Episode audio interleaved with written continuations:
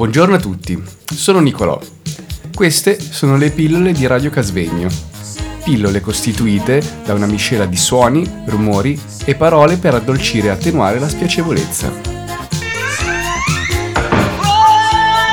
Stiamo trasmettendo da Radio Casvegno.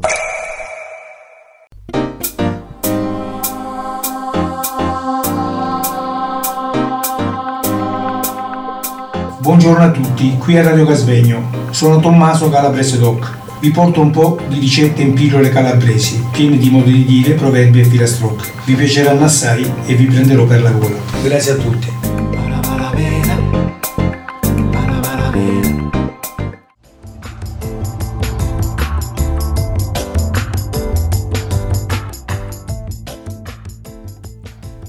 Ciao, sono Tommaso, vi parlo da Radio Casvegno e voglio raccontarvi Gente di Aspromonte di Corrado Alvaro. Il racconto è una raccolta di 13 racconti, considerata tra le più alte espressioni della letteratura meridionalistica e tra le più significative del nuovo realismo del Novecento. Pubblicato per la prima volta a Firenze da Le Monnier, nel 1930 è un romanzo che racconta la durezza della vita dei pastori in Aspromonte nei primi anni del Novecento. Non è bella la vita dei pastori in Aspromonte. D'inverno, quando i torbidi torrenti corrono al mare e la terra sembra navigare sulle acque. I pastori stanno nelle case costruite di frasche e di fango e dormono con gli animali. Vanno in giro con i lunghi cappucci attaccati a una mantellata triangolare che protegge le spalle, come si vede talvolta raffigurato qualche dio greco pellegrino e invernale. I tormenti hanno una voce assortante. Gente in Aspromonte è l'opera più celebre di Alvaro. Racconta la storia di un pastore che, come il Michael Colas di H. von Kleist, diventa brigante per vendicare un'ingiustizia subita. Alvaro raggiunge un felice equilibrio fra denuncia sociale e trasfigurazione mitico-fiabesca di una realtà arcaica come quella delle montagne calabresi. I racconti costituiscono la, più, la parte più ampia della produzione di Alvaro, di ambientazione varia. La loro forma è molto sorvegliata e in loro l'autore non indulge quasi mai a una rappresentazione piattamente naturalistica. Tuttavia la narrazione è spesso contratta, allusiva, evocativa nel suo dispregio per la trama, è piuttosto lontana dal gusto odierno e non sempre Alvaro riesce a ottenere la pregnanza simbolica e psicologica a cui aspira. Dal suo messaggio umano e morale, dall'attaccamento alla propria terra e il recupero dei valori morali della tradizione, una serie di obiettivi ci ha animato a scegliere il salluchese Corrado Alvaro e il suo romanzo Gente in Aspromonte. Provvederemo un tentativo, un tentativo risveglio di far scuotere le coscienze umane l'importanza di fare le scelte giuste, di andare alla ricerca della propria identità, attraverso figure tipiche del mondo calabrese. Alvaro riprende il filone dell'opera di Verga e dei suoi successori nel verismo, ma se ne distacca per le influenze del realismo magico. La famiglia del pastore Argirò vive in una condizione d'assoluta sottomissione al padrone della terra e delle mandrie, Filippo Mezzatesta, nella speranza di poter migliorare il proprio stato e di permettere ad almeno uno dei suoi figli di cambiare vita ed accedere agli studi. Argiro si massacra di lavoro, fa enormi sacrifici, si sottopone alle fatiche più dure, eppure è costretto a rinunciare a causa di una serie di incidenti come l'incendio della stalla e la perdita di una mandria di bui. Consapevole dell'ingiustizia subita dal padre e dalle condanne all'inferiorità che marchia la sua famiglia e tutti coloro che vivono con lui, il figlio Antonello si abbandona ad un gesto di ribellione disperata, uccidendo le bestie del padrone e distribuendo la carne ai poveri. Buttato via il fucile e consegnatosi ai carabinieri, il giovane afferma Finalmente potrò parlare con la giustizia. Che ci è voluto per poterle incontrare e dirle il fatto mio? La montagna Spromonte nell'opera di Alvaro è terra mitica di violenza e libertà. Non rappresenta solo la Calabria, ma il modello dell'umanità che esiste in una persona, in ogni terra, chi vive la realtà moderna con un continuo bisogno di ritornare alle proprie radici. Un modo di dire in sinopolese, un paesino vicino nella piana di Gioia Tauro, che si dice se ammazzato yoku yoku yoku yoku, se non ammazzato yoku yoku yoku ya. che tradotto significa se mi lasciate giocare qui gioco qui, se non mi lasciate giocare qui gioco là. Ogni paese c'è la sua cadenza, ogni 10 km ha la sua cadenza in Calabria. Saluti da Luca Sveglio.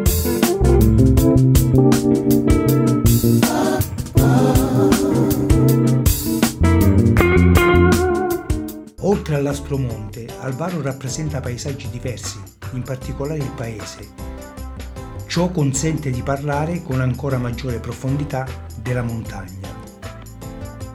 Questo nel primo racconto di Gente in Aspromonte. La vicenda è ambientata appunto in Aspromonte, in un paese dove vivono gli Argirò e i fratelli Mezzatesta.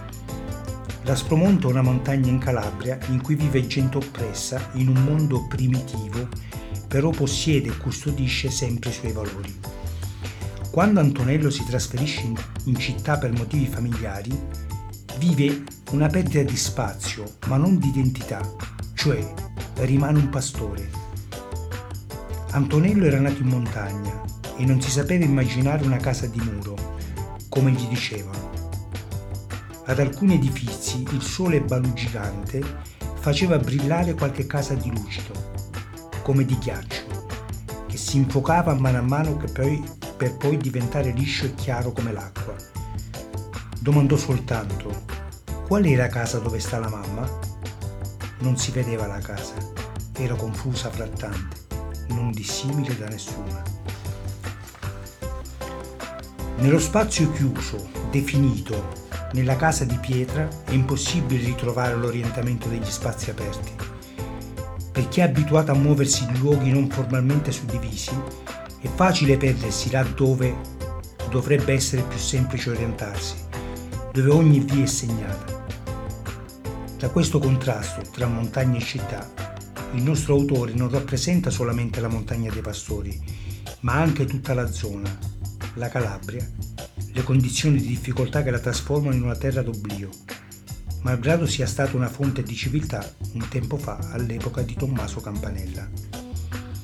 Il filosofo umanista, che aveva sempre insistito sul suo valore chiamandola la Magna Grecia, Magna Grecia ad, ad differentiam alterus Graciae, cuiaem omnibus eminebat, per dire la migliore e la più antica di quasi tutte le regioni, Magna Grecia, per distinguerla dall'Alta Grecia. Il nome Magna Grecia ha rapporto con la storia, la popolazione di questo luogo sacro al filosofo ha origini e storie diverse. La punta estrema d'Aspromonte ha ospitato sin dai tempi della Magna Grecia una comunità greca, poi diventata parte dell'impero, dell'impero bizantino, che solo nella seconda metà del Cinquecento ha perso la fede ortodossa e di recente dispersa dalle migrazioni anche la lingua. Ma prima dell'arrivo dei coloni greci, l'Aspromonte e le coste che si trovano ai suoi piedi avevano stabilito già profondi legami economici e culturali con la popolazione della catena del Tauro. E intorno alla comunità greca nel Medioevo, segnando la fine del dominio bizantino, i normanni difenderanno la fede di Roma e i francescani fonderanno le loro comunità. Seguendo la vita dei pastori si capisce che la zona è mutata, diventata un luogo di miseria e di povertà, anche di prepotenza, ricchi che governano. Una comunità piemontese in Calabria dal 1942, in questo ultimo saggio Alvaro scrive, la Calabria è nel suo tempo di mutamenti, in pochi anni sono sorti ponti e strade. Il mondo nuovo pulsa con i nuovi motori del più piccolo villaggio da, 50, da qui a 50 anni, se ai monti esteriori della civiltà risponderanno quelli interiori, la Calabria sarà un ruolo irriconoscibile. L'aspetto lirico in questo spazio dell'ispirazione di Alvaro narratore è alla base di un senso epico-drammatico nella descrizione dell'ambiente, sottolinea Pasquale Tuscano.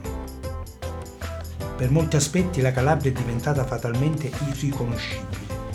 Il progresso non poteva non coinvolgerla. Spazio sacro della montagna, spazio profano della pianura, quest'ultimo è il luogo dell'alientazione, della perdita di un ruolo, sia pure aspro e amaro che i personaggi albariani avevano fino a quel momento vissuto. Vita faticosa e miserabile, ma in cui si riconoscevano, in un nesso indissolubile con i ritmi pastorali della montagna. Alvaro descrive il mondo della memoria della montagna, un luogo lontanissimo, fino all'inizio del Novecento sconosciuto ai più, diventato poi mitico confine con cui poteva partire migrante e chiarisce attraverso il paesaggio la storia della povera gente della comunità calabrese e l'ansia di un mondo nuovo come la città in cui spera ci sia giustizia, anche a rischio di perdere la propria identità.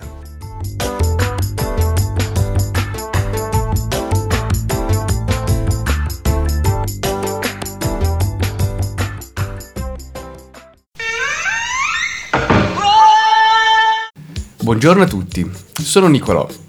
Queste sono le pillole di Radio Casvegno. Pillole costituite da una miscela di suoni, rumori e parole per addolcire e attenuare la spiacevolezza.